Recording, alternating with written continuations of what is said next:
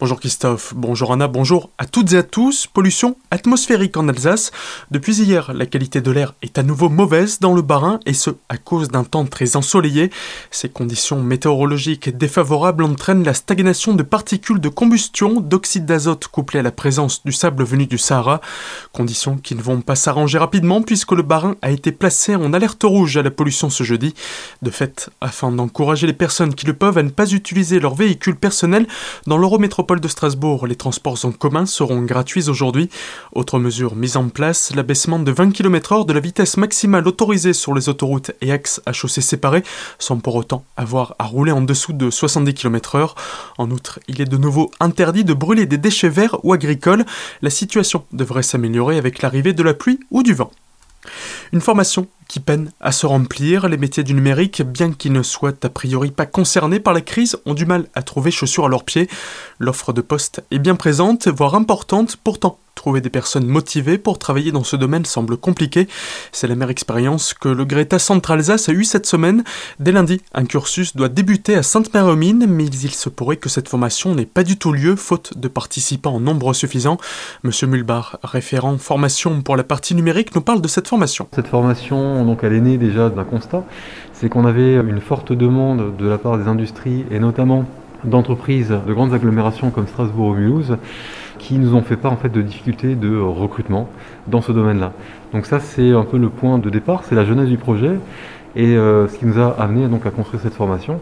Donc cette formation n'est pas qualifiante, par contre c'est une action de formation de remise à niveau.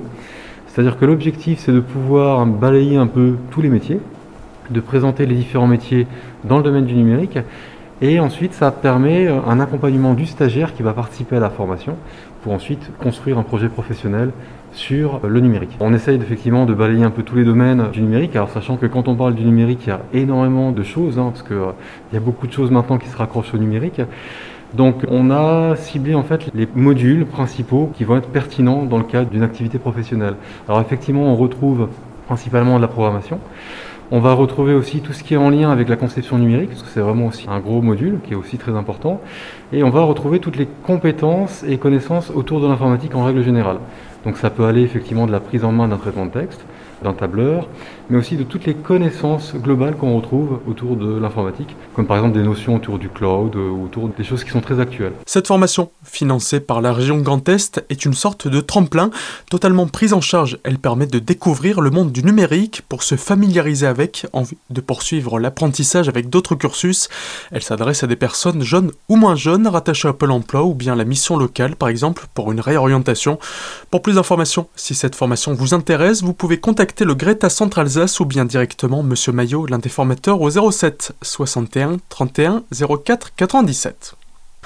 À Colmar, des bouchons créés suite à l'ouverture d'un magasin dans la zone nord de la cité de Bartholdi, non loin de Noroto. Le hangar vente privée a ouvert hier ses portes au public.